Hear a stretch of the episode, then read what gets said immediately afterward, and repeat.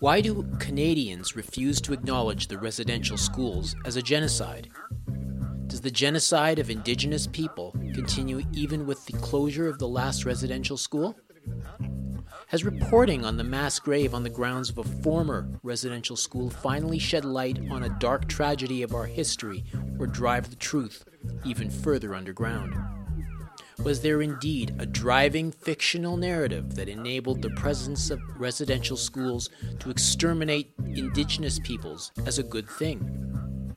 Today, on a special episode of the Global Research News Hour, as increasing numbers of Canadians wake up to the reality of the horrors that took place in the residential school system, we hear from multiple perspectives about what it all means for the survivors. In our first half hour, we hear from Professor Niigaan Sinclair about why Canadians are refusing to associate residential schools with a genocide. Then we hear from Professor David Macdonald about the origins of residential schools and what continues the tendency toward violence today. We'll hear from former Anglican minister Kevin Annett about his own endeavors to correct the record. Finally, researcher Richard Sanders shares the secret about fictive Canada and the role that played in move, doing nothing in the face of the atrocities against Indigenous people.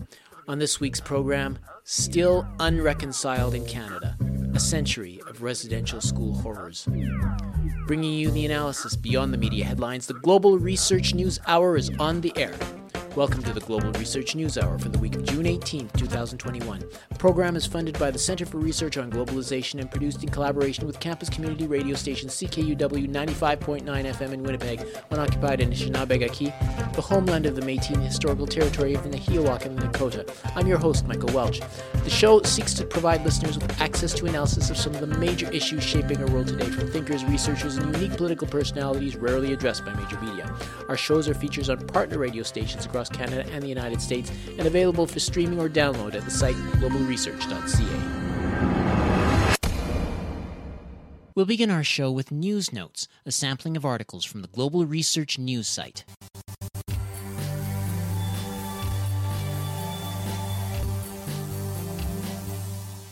The perception of strength from the perspective of the Biden administration is more important than reality because the long term focus of NATO cannot be on Russia if it ever hopes to muster the political and economic resources necessary to confront China. Joe Biden simply needs to take this perception of NATO unity and strength with him to Geneva, where he will use it as a prop in the political theater that will transpire when he sits down with Russian President Vladimir Putin on June 16th. In Geneva, Joe Biden will not try to reset relations with Russia or repair relations with Putin. There will be no detente. Instead, the goal is to prevent the continued worsening of relations between the two nations to create a sense of stability and predictability that will maintain the present chill in relations without continuing a deep freeze or worse, a hot war. That comes from the article Biden wants NATO to project the strength it doesn't have by Scott Ritter, posted June 16th, originally published on RT Op Ed. This is Peru, but to be sure, Election fraud happens even in the most sophisticated countries, including in Peru's North American neighbor, who pretends to run the world. However, should this turnaround happen, Keiko Fujimori and her capitalist supporters are working so hard to achieve, the country risks a civil war. Because this is the moment for the vast majority of Peruvians that they have been waiting for those Peruvians that have always been considered as non people by the oligarchy. They should now finally get their just justice, get their piece of the very rich pie that is Peru. After 200 years of an oligarchy ruled nation, this mostly silent majority truly deserves a break. That comes from the article Peru at the Brink of Civil War The Uprising of the Dispossessed by Peter Koenig posted June 16. Consider this.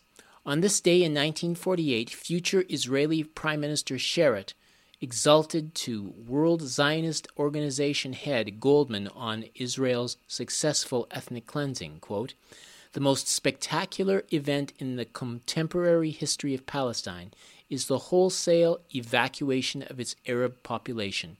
The opportunities opened up by the present reality for a lasting and radical solution of the most vexing problem of the Jewish state are so far reaching as to take one's breath away.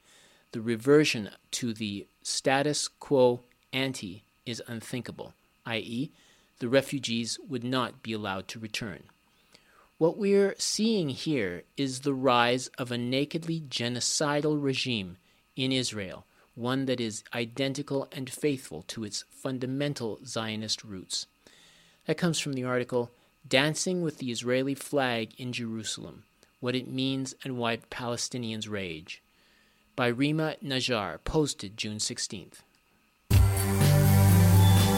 Dr. Montagnier says that an enormous mistake, unacceptable mistake, a scientific and medical error has been made. The COVID vaccines are causing new variants that perpetuate the problem. Dr. Montagnier said that epidemiologists know but are silent about the phenomenon known as antibody dependent enhancement, or ADE. Professor Montagnier explained that the trend is happening in each country where, quote, the curve of vaccination is followed by the curve of deaths, unquote. Montagnier's point is supported by information in an open letter from a long list of medical doctors to the European Medicines Agency. That comes from the article Is the COVID vaccine causing the COVID variants? by Dr. Paul Craig Roberts, posted June 16th, originally published on the author's blog site PCR Institute for Political Economy. These are just a few of the featured articles appearing last week on the Global Research website. Regular visitors to the site are encouraged to send monetary contributions by fax, mail, or online. Just go to globalresearch.ca and click Donate on the menu bar.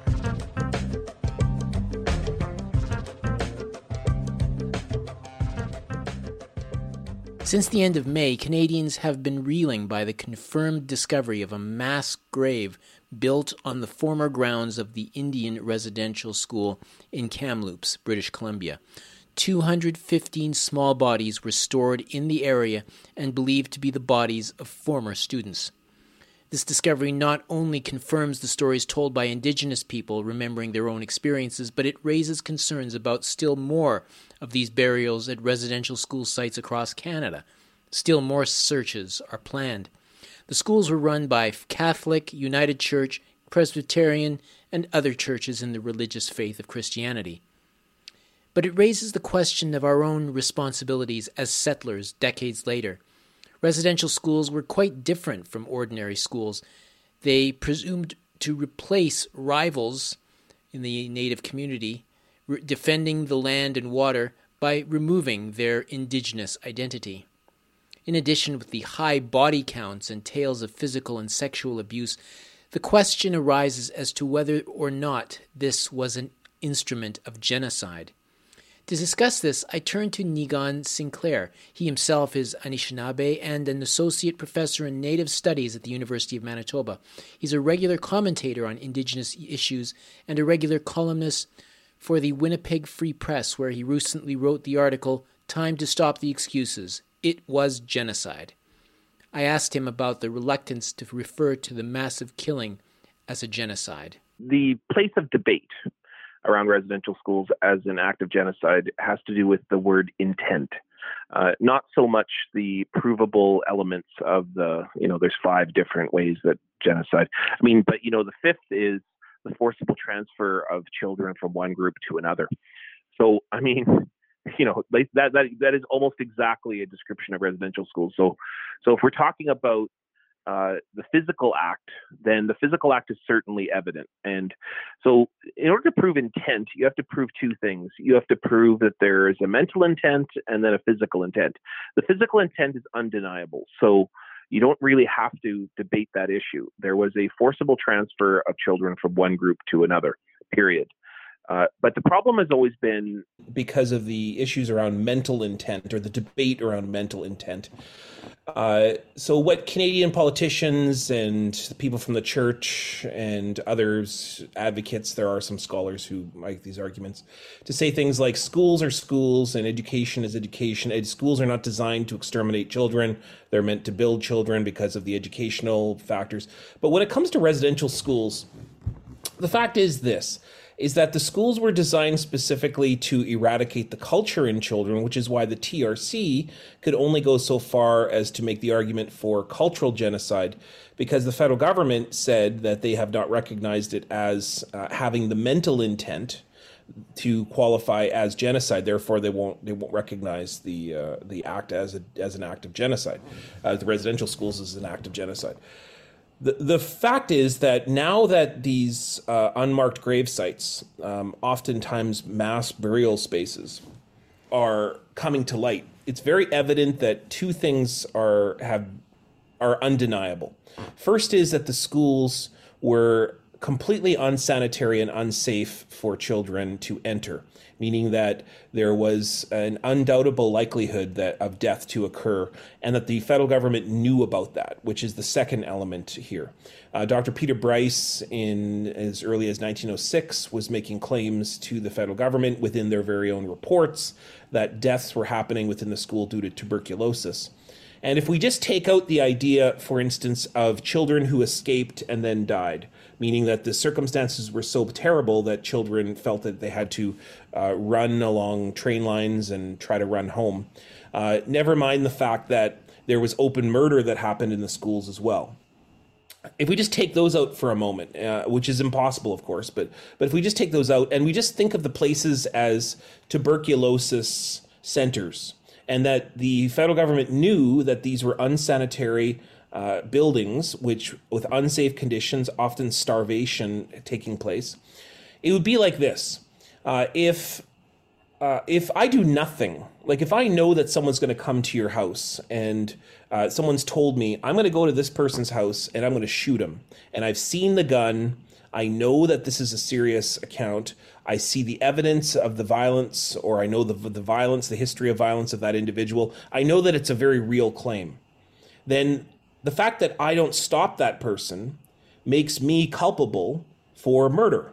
You know, makes me uh, maybe not in terms of I didn't pull the trigger, but I didn't do anything to stop it. So it's like a it's like a moment of I have a mental intent to do nothing in order to watch that violence take place.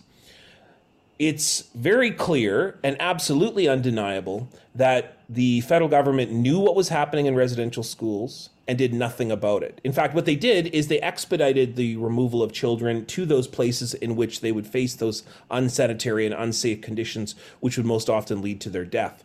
So it's as if the federal government pulled the trigger. So what that tells you is, as with these uh, grave sites who are being uncovered across the country, um, and uh, the TRC didn't have a mandate to do a research project on finding these grave sites. They they had a suspicion because survivors told them. They also had evidence uh, by Google Earth and other images that they took place in order to you know it was very evident that right beside the school there was there was dug up areas and that there was um, you could see from google earth i've seen the images that you could see that there's grave sites in and around the school. Um, everybody knew except for the federal government refused to do those searches as early as 2015 uh, the federal government refused and continues to refuse to process and investigate the murders and deaths of children at these schools, other than to say, well, if it's not on the records, then I guess you know it's debatable. And that's why we need to call residential schools for what it is, which is a genocidal act, because it's clear the physical intent, it's undeniable. The section, the fifth section of the definition of genocide is the forcible transfer of one children to another group. So there's a physical evidence there, it's undeniable, you can't debate it in terms of the mental intent, while there have been perhaps arguments in the past that have carried water in terms of the mental intent, it is undeniable that the federal government sent children to their deaths, which is just as bad as pulling the trigger. And, and that's not an issue of, uh, it's like, for instance, uh, those during uh, Rwanda, for example, who reported on their neighbors.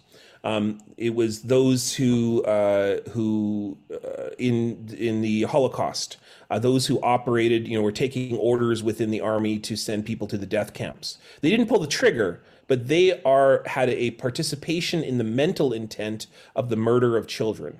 Period.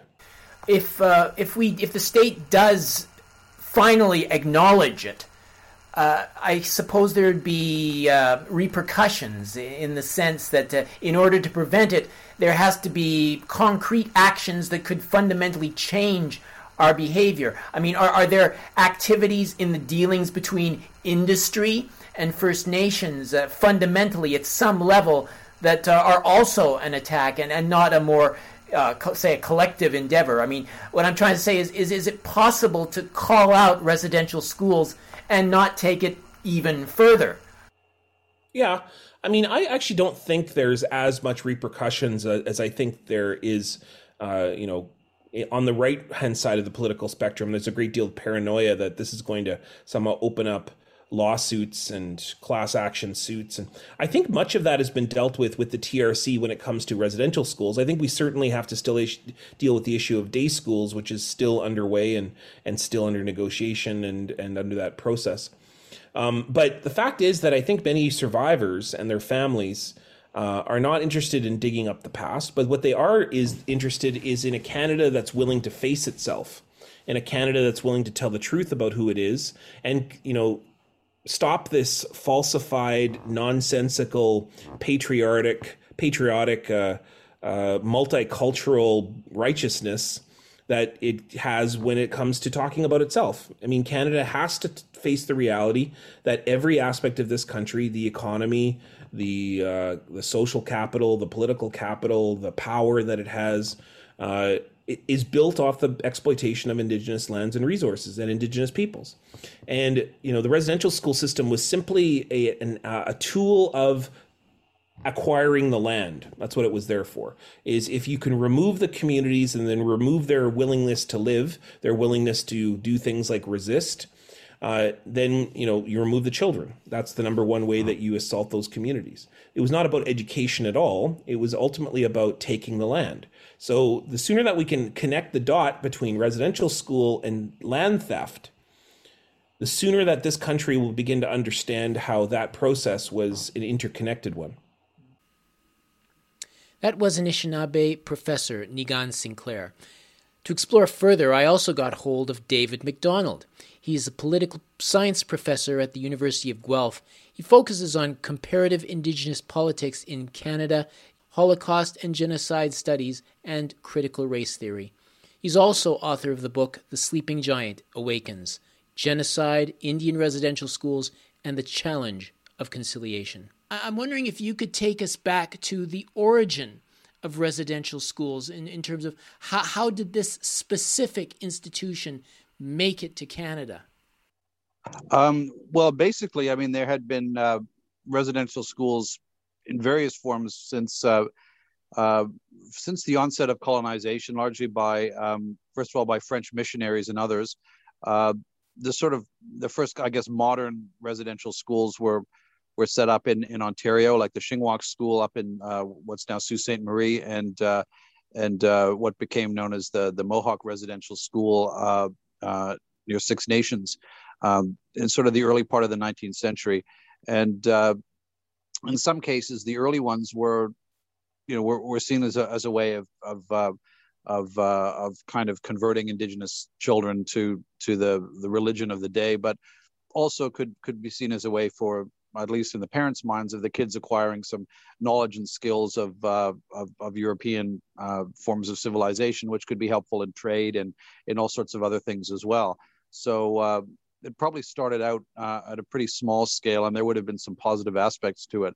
Uh, later on, by sort of the, the 1870s, 1880s, you have reports being written by different government officials and others recommending that uh, this can be a way of, uh, of assimilating indigenous uh, children uh, during a time when when settler colonialism was was was increasing, when they basically wanted to bring more Europeans into the country, they wanted to take more land uh, indigenous peoples were essentially in the way. So it was it was one one kind of policy that went together with the taking of lands, the settlement of Europeans.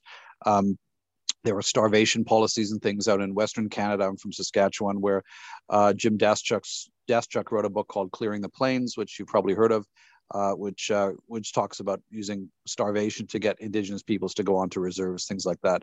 So it was it was really, I guess, in, in a kind of a, a coherent uh, sort of institutional form, uh, really took root in the 1870s, 1880s, 1890s, uh, and was one of many policies basically designed to alienate uh, indigenous peoples and, and pave the way for for the for a European Canada. Yeah. Could you maybe point out some of the other things that were going on at that time that uh, tended to make this uh, residential school part of an overall path, essentially to a, genocide, cultural genocide? Yeah. Well, what you have is, um, I mean, you've you've got different policies of starvation. So you're taking indigenous peoples off their lands in violation of of the treaties which had been agreed. Um, uh, rations were withheld to get indigenous peoples either to sign treaty or once they had signed treaty to go on to uh, uh, small reserve lands, which were not necessarily their traditional territories. Um, you have different kinds of rules and laws being instigated to uh, prevent indigenous peoples from practicing their own ceremonies, doing their own uh, their own the, the kinds of, of, activities they've done on their own lands since time immemorial. Um, you also have essentially uh, mass efforts to convert indigenous kids into different Christian denominations. Um, uh, to and, and in any kind of schooling arrangement, generally speaking, although this was not always the case, to to get the children to give up their indigenous languages and speak either English or French. So those are just some of the things as well. It was um, there was all a whole host of different kinds of legislation uh, introduced uh, over the you know over the course of, of colonization to uh, uh to to bring about some form of, of destruction of indigenous identities. Yeah. Now we, we look back now and say, well, it's not so horrible that they would practice this genocide, you know, uh, looking back. But at the same time, in practice, it seems as if it is still continuing. You know, I mean, you've got the '60s scoop, uh, children in care, you know, and the, the the same residue of you know a higher percentage than normal of, of people in the in the in the jail system and being penalized. Could you maybe express like how what ways does that racism that, that essentially a, uh, you know a genocidal continue in, in spite of the closure of residential schools? Yeah, well, that's a good question. I mean, part of part of the issue was that the federal government eventually did did want to get out of the residential school business. I mean, um, and uh, and so you have like the 60s scoop you have the removal of children from their homes which i talk about in the book as as uh, as as constituting elements of genocide in some ways a bit more successful in the sense that if um, if someone was what you might call white passing um, they could sometimes be put into into uh, white homes and and told they were like greek or italian or something like that and there are cases i discuss in the book where uh, the children not only lost their language and, and culture um, but they also lost knowledge of even being indigenous. So that's and uh, and so things I think of. I mean, it's so you get a continuation of stuff happening uh, after that time. Um, I mean, there's also chronic underfunding of of uh, children's uh, indigenous kids' healthcare, education, other things like that. Um, so the impacts continue. I mean, it's uh, um, there's never been a, like a reset period. So uh, the harms of the past have ripple effects on on the continued harms of the present.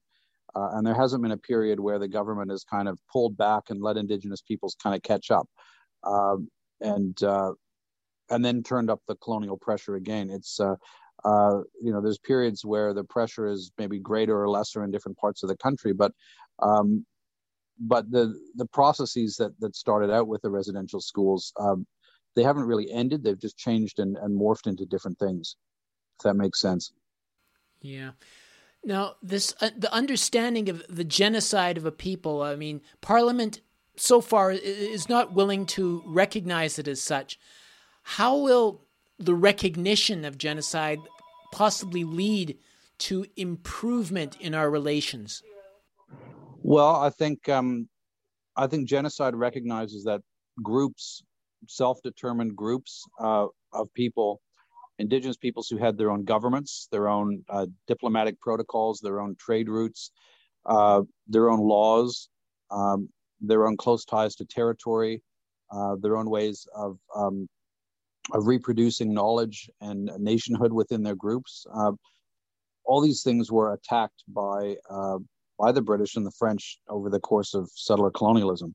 So, what genocide recognition for me does is it says that it's not just about individuals being targeted by a state um, or some you know sad history uh, or sad accident of history, but rather uh, there was intention behind it, and it wasn't just intention due to racism or cultural intolerance or something like that. There was there was an intention to destroy governments, to destroy civilizations of people uh, who had been on this continent for you know tens of thousands of years. So that, for me, that's partly what genocide recognition means. It also means then that you have to think about um, the government enabling forms of indigenous self-determination to occur, to recognize that it set out purposefully to destroy indigenous governments and civilizations, and now they have to to uh, to get out of the way and and uh, and help if they're asked for help uh, to to get these governments and uh, and, and ways of, of doing things back on track. Hmm. Uh, one, one last question, if I could. You're in New Zealand right right now, and uh, they're having their own uh, rec- Truth and Reconciliation Commission, as I understand it. Could you maybe compare some of the similarities and some of the differences between the Indigenous peoples in New Zealand and uh, their counterparts in Canada? Yeah, um, well, the indigenous uh, Maori population here is about 15 or 16 percent of the population. Um, so they have managed to maintain a higher percentage of the population relative to to the European settlers. Um, they were colonized later by the British than than what happened in Canada. Um, diseases were less rampant, so uh, in many ways, uh, New Zealand has been able to, I suppose, weather settler colonialism a little bit better um, just in terms of pure numbers. And uh, uh, like the foreign minister is is uh, is indigenous here. Um, there's uh, uh, there's a, a, almost like a permanent uh, truth and reconciliation process called the Waitangi Tribunal, where they investigate. Bre- they've only got one treaty, so they investigate breaches of the treaty. Different iwi or, or, or tribes or First Nations can can document uh, crown abuses against them and get different kinds of redress and settlement. So we don't have any kind of permanent thing like that. People like John Borrows, uh, uh, Shin Imai, and other uh, legal scholars have written on uh, on how innovative that is in New Zealand. Um, and you never had specific legislation making indigenous kids here go to residential schools, but what you do have are um, are more informal uh, laws which are applied indis- uh, dis- applied discriminately or, or in a racial way uh, towards indigenous kids, and so they get targeted uh, with uh, with removal from their families, and they're the ones that get more targeted for um, different kinds of petty offenses like loitering or jaywalking. They're you know they're the ones that are going to get rounded up uh, historically, certainly, and and to some extent in the present, uh, and targeted by the police and that sort of thing. So. Um, um, there is systemic racism here, just as there is in Canada. Um, but there are some differences in legislation. Um, and because uh, Maori are numerically larger and are an important part of the voting population as well, um, they are able to exert a greater degree, degree of leverage over the political system. Um, and so Te Reo Maori, which is the, the Maori language, is, is one of the official languages of New Zealand since I think it's 1985 or 87 which you know is, is pretty innovative. We don't have any kind of anything like that in Canada.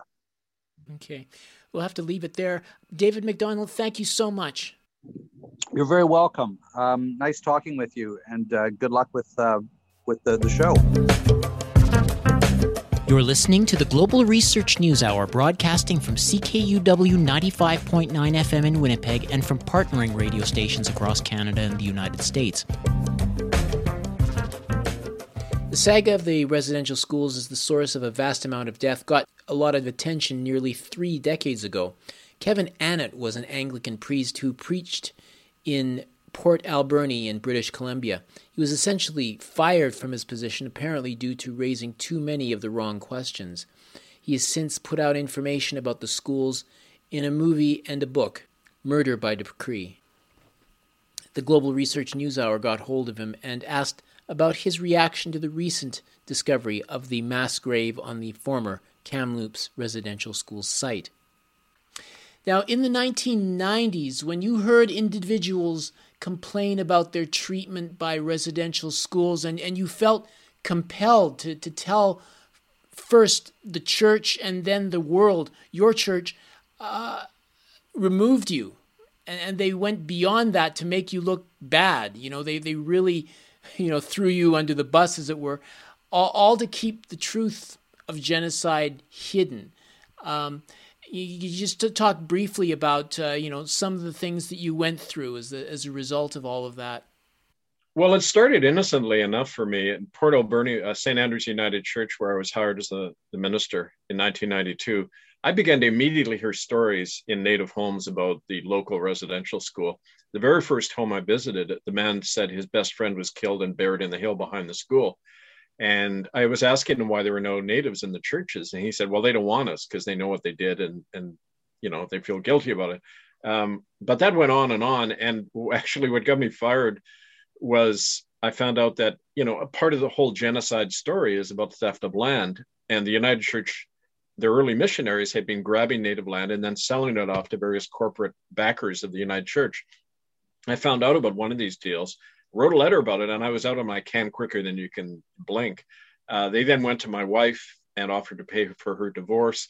I mean, it it began to form into a classic smear uh, campaign. What you do to a whistleblower, you attack the family, you attack the livelihood and their reputation. And they expected me to buckle, but fortunately, I didn't. I began to work in the downtown east side of Vancouver. Over many years, we built a campaign to bring out the truth about uh, the residential school massacre, and we include that included occupying churches in Vancouver and Toronto uh, to force the issue out. We eventually did that, and uh, but after the official apology in 2008, my name and this whole campaign was blacked out of the media. So a lot of people today don't know about it. But if you just look at the history of murderbydecree.com, you'll see how this truth was not only evident many years ago, but we proved it all. We even went to Europe and set up a tribunal that convicted the Crown, the churches, the Vatican, and Canada for these crimes in, in 2013. So the fact that the, the media now is portraying this as well some new discovery is absurd i can show you like on the, on the front page of the ottawa citizen in 1907 they're describing an average death rate of up to 69% in these places i mean that's a level higher than the death camps in europe under the nazis and yet it's still not being called you know what it is which was deliberate massacre of of children under the guise of you know religion and education now you're seeing it, it, it can't be kept a secret any longer, right? I mean, do you feel justification in any sense that now here's a mass grave with 215 bodies that have been found? Right. Well, we actually found many other graves before now. We were invited to the Mohawk School, the oldest residential school in Canada in Brantford, Ontario. The Grand River Mohawks invited me in in 2011. We conducted a, a professional dig. We found the remains of bones right away at the site where eyewitnesses buried them. And um, we sent them off to the Smithsonian Institute. It was proven to be that of a young girl, about, you know, very young, like five, six years old. The Canadian media completely blacked out the story, nothing at all. The only paper reporting it was the Mohawk News. So, I mean, like you know it shows you the the when the criminals are still in power naturally there's going to be this continual cover up the reason it happened now in kamloops was um, you know that some of the members of the Kamloops Band Council actually leaked the dig to the local Kamloops media on May 27th. Otherwise, it wouldn't have come out. It was a typical kind of RCMP, um, you know, government native chiefs covering up their own crime. They're they're in there destroying a crime scene, which is against the law. You know, for for perpetrators who did the crime to go in and then tamper with the, the scene is is really illegal, and yet there they go again doing it. So, yes, I feel vindicated, but you know you're you face this continual uh, problem of when the, the the churches and governments have indemnified themselves, which is what they've done through their their so-called Truth and Reconciliation Commission. You're not allowed to be sued or or be held accountable for these crimes anymore. So naturally, it's safe for them to talk about it. But we need international intervention. We need Canada to be tried for genocide, and it's obligated to under the UN Convention on Genocide once they admit to it. Mm. You, you, you just well for the the high, the Catholic high leader, the Pope, uh, has not issued an apology for this historic act of the the residential schools. Uh, I mean, given the the re- religious background that you you know, used to share, uh, can you issue any insights into this reluctance to for for the Pope uh, to or, or any of the uh, you know, lower levels to apologize? You know, the old saying is uh, the being the Catholic Church means never having to say you're sorry. You know, they've been doing this for many centuries. The crime of genocide. Over half these these so-called schools were run by the Catholic Church. But you know what a serial killer says is really not the issue. The man uh, legally belongs behind bars. And don't forget that um, an apology is a legal tool to avoid prosecution. Apology in the English language doesn't mean I'm sorry, it means to defend an action.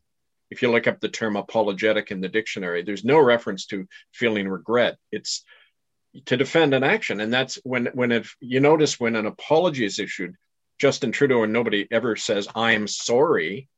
They just keep using the word apology. And, and similarly, you know, they, they said to survivors, yeah, you can get a bit of money provided you sign off any legal action and say we never did anything wrong. So really, um, the whole talk about apology is irrelevant. The real issue is these are proven criminal institutions under international law. Their their head officers belong before a war crimes trial. That's just the law. You know, especially for an institution like the Catholic Church that launders money, deals in arms and human beings. I mean, eh, these are proven crimes over the centuries, and yet you know they, they get off because all their money buys all the politicians and media attention they want, right? So it, it, it's dealing with that systemic problem of, of what do you do when the institutions are running the show, right? That did the crime. Yeah, you rejected the the truth and reconciliation process outright, as I recall, and and and one of the reasons uh, I remember is that uh, well, you you just said it that none of the evildoers would be held accountable under this process, but uh, there were voices who still, in spite of that, there were voices coming forward that uh, came with uh, their own residential school stories, and and while the TRC may not deal with that, at least you know, according to the the state the stage set.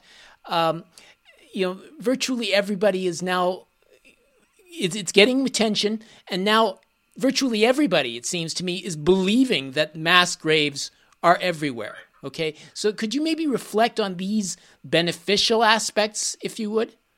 Okay.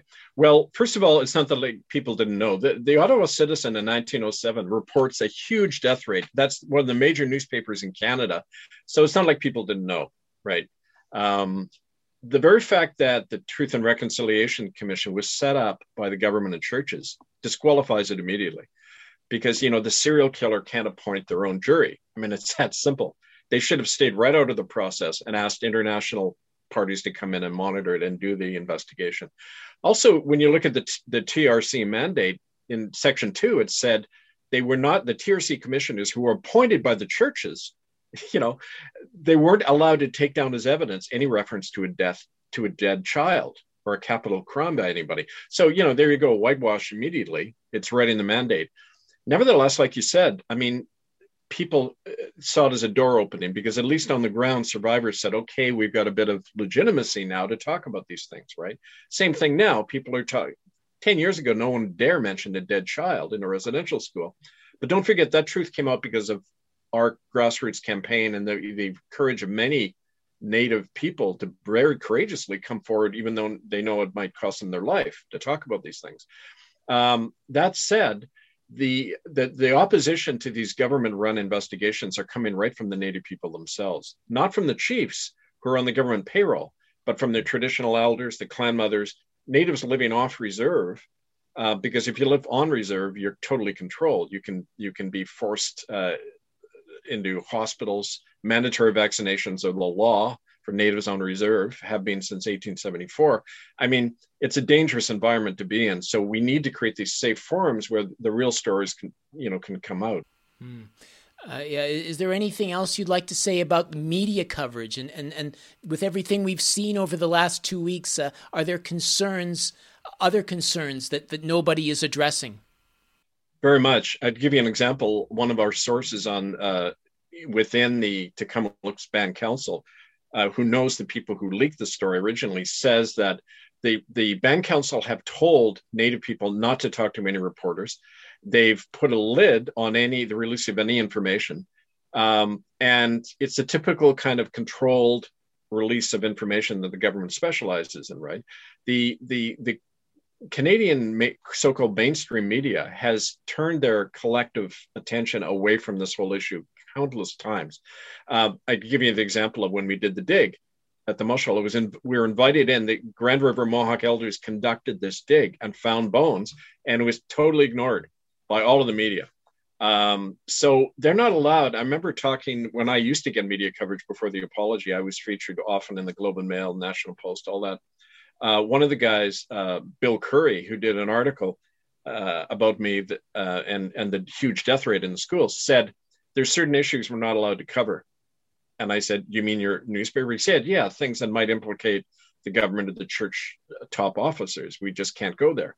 And um, that was kind of a blanket kind of admission that these things are are filtered so that none of the evidence ever implicates anybody. It's like a huge crime without criminals, right? Um, so it you heard the same thing going on hundred years ago when the first you know all these terrible things that happened. You know, children. Peter Bryce, who was the head doctor for Indian Affairs, did his famous study in 1907, where he said that children are being taken, the healthy, and put in with the sick, and then left to die untreated. That was just germ warfare from tuberculosis and smallpox. Nothing was ever done. As a matter of fact, after that came out, the government abolishes medical inspection makes it impossible for Indians to hire lawyers and brings in sterilization laws where if you're an Aboriginal, you can be sterilized at the whim of the principal. All genocidal acts, right? That's after people know about the crime. So it's it's you know like if you're in Chicago during Al Capone's time trying to get investigate what the criminals are doing to people, right? Dumping their bodies in Lake Michigan. I mean, you know, it's it, it's that why we need an independent understanding and inquiry into all of this stuff, right? So, could you? I mean, just to, to close up, could you, uh, you know, explain a little bit more about what you mean about the an in, through an international channel to to clearly, you know, achieve this true reconciliation that you claim is not uh, achievable by any other means? Well, I don't hear the word reconciliation ever used by Native people, and I think it's the wrong word to use because it implies an equal playing field that we just have to bury the hatch and come to an understanding. It's a structured genocide. There's two standards in Canada. If you're a Native, you can be killed. You don't have the same legal recourse. People are operating under a gun. Uh, there isn't any kind of possibility for that in the present system. We need to get we got to get out from crown jurisdiction.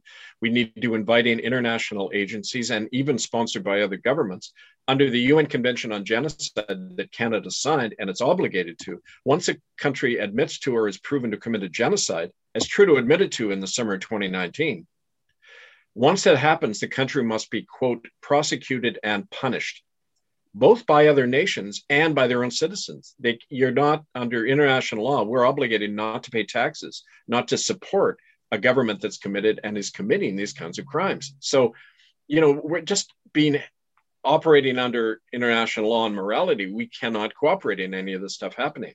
We need to stand under a different jurisdiction. And don't forget, citizens can do that.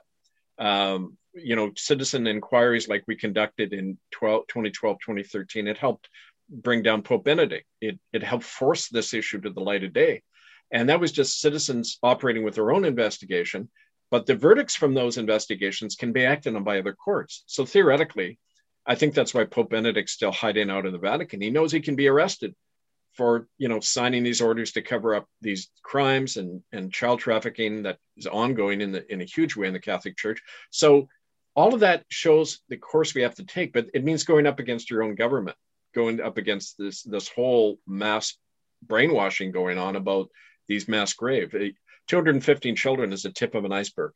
There's we documented 28 other sites, released that to the press in 2008. Uh, it's up online, murderbydecree.com.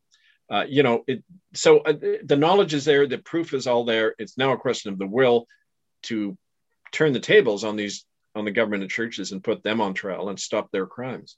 We've been speaking with Kevin Annett. Uh, he's a former clergyman of the United Church of Canada. He made the movie Unrepentant and uh, authored the book Murder by Decree, and he also co founded International Tribunal into Crimes of Church and State.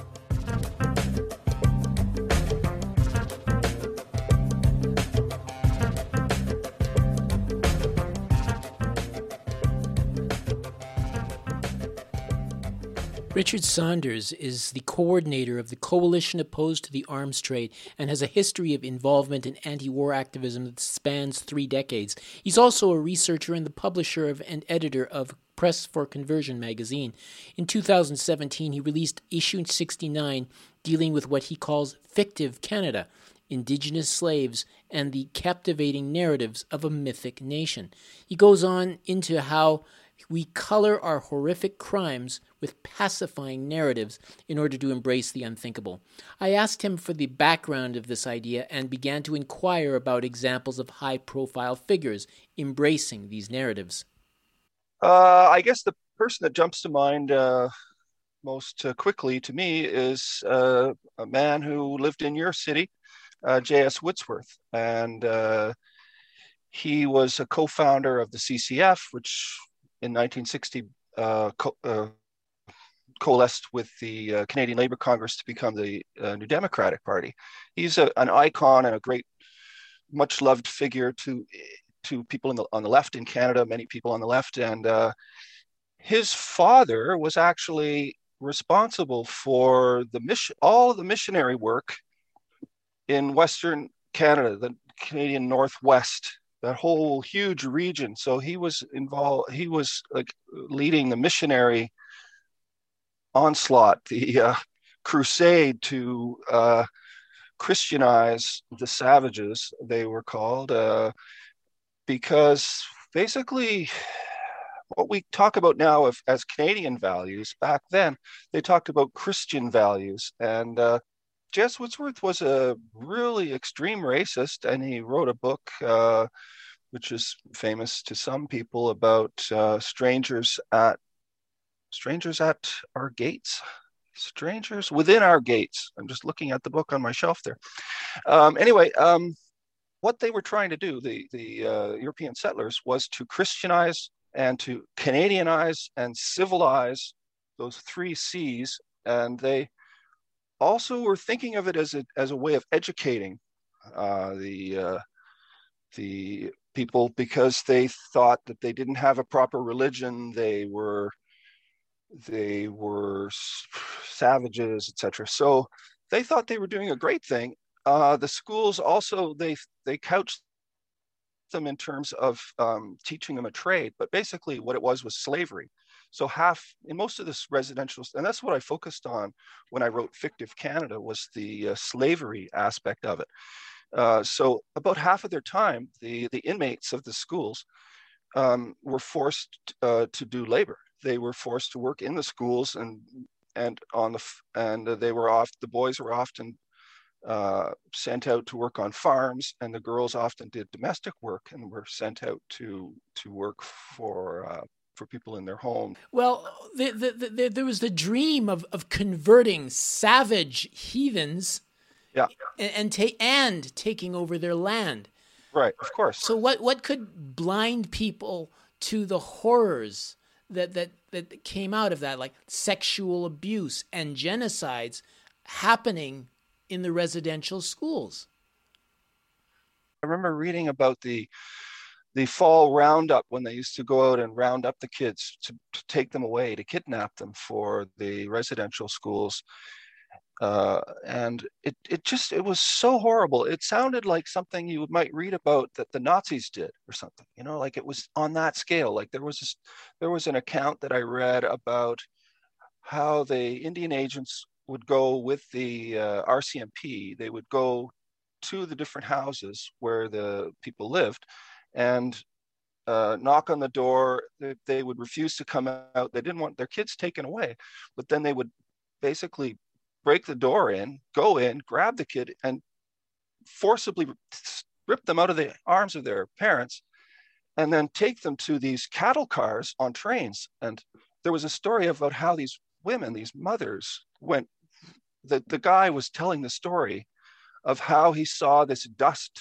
coming in the distance and it was these women coming to the towards the train chasing the train to get their kids back and they were putting their finger they caught up to the train and put were putting their hands through the bars to, to their kids and the kids were you know like everybody's crying and like it's just hor- horrific stealing these kids away and uh, how could they possibly think that this was a good positive thing? And if, like you say this is of course part of the whole uh, part of the whole strategy really for stealing the land for uh, colonization and it was the whole imperial adventure and uh,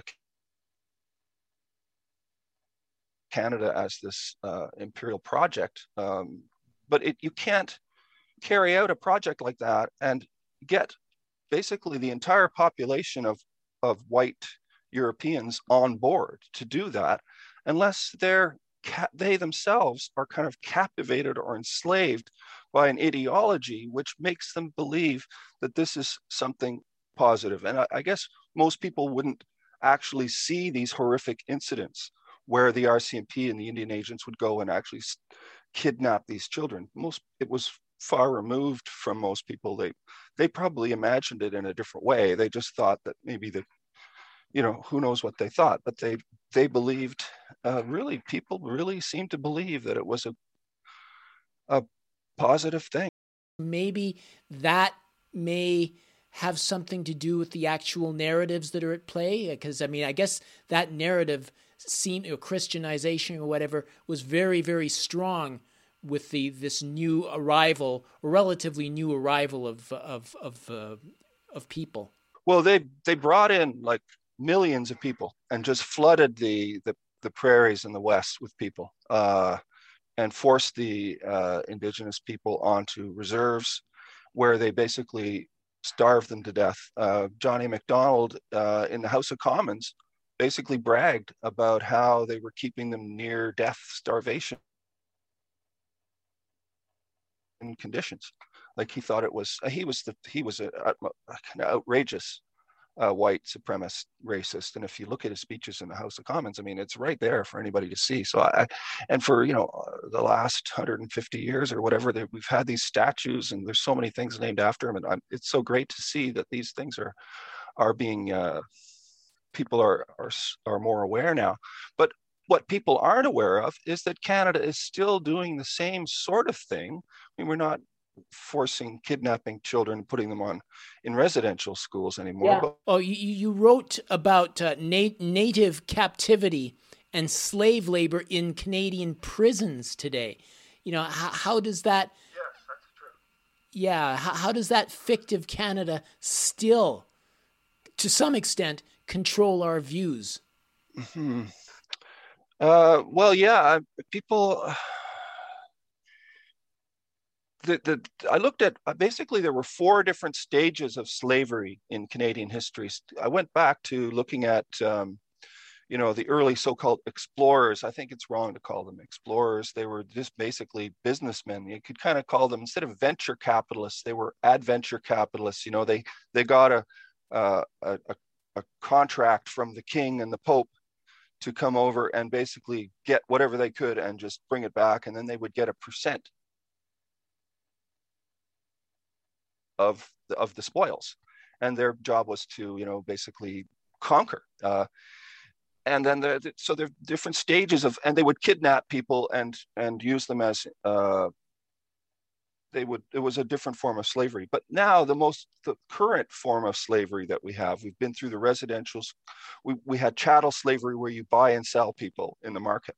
And then we had the residential schools uh, which were enslaving children and the, that happened right began happening right when the when when our imperial masters in London in the 1830s decided that slavery was uh, was going to be banned, and so they they banned slavery. But at the same time, that was exactly when the residential schools picked up, and so they they turned the this the uh, they although they weren't allowed to buy and sell people in the market anymore, uh, they were able to enslave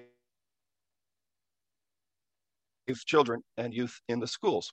Now, you mentioned the, the uh, prisoners, and prisoners uh, in Canadian jails, of course, the, there's a disproportionate number of, of prisoners that are Indigenous and uh, Black and people of color. Uh, it's far more of them in prison than, than there should be for the, the number that they have uh, in the population. Um, and there's it's not necessarily bad thing it's not a bad thing i don't think for them to be able to work and keep occupied and busy in this in the prisons. I think that that's that's not the issue that that I, I think is important here. The issue is that they're only paid a few cents an hour. Like they can't earn more than like two dollars a day or something. It's insane. Um, so it is a form of slavery and it it's it's uh, it's going on. It's quite, it's normal. It's just part of the normal prison life. Canadians now uh, probably don't really know anything about that. It's going on right in, in, our in the country now. But also Canada is, of course, exporting weapons to the U.S. and to various different human rights violating countries, and we're engaged in various different wars, and we have been for for you know 100 years or something. You know, like or what or many decades.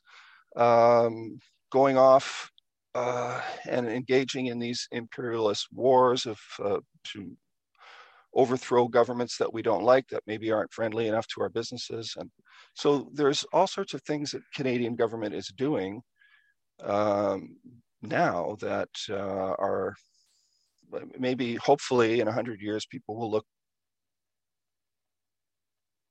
back and say how could they how could the canadian public have possibly been brainwashed with uh, to believe that this was a good thing but it's it's the same sort of thing. We have these uh, these canadian values and we therefore are superior to so many other people in the world. It's it's sort of expanded the whole idea of you know we're the uh, we are the uh, the civilized uh, advanced uh, developed people and then there are these other poor you know, poor, sad uh, people that live under regimes and uh, whatnot, that we need to go and rescue them and help them and uplift them. They used to talk about uplifting uh, the, the, the, poor people. So, yeah, we're still doing the same thing. It's just expanded to more of an international level. I want to thank you for, for being available to address the uh, residential school crisis today. Okay, well, thanks. Thanks for having me. I'd be happy to talk anytime. We've been speaking with Richard Sanders. Uh, he's the coordinator of the Coalition Opposed to the Arms Trade and a researcher and publisher and editor of Press for Conversion magazine.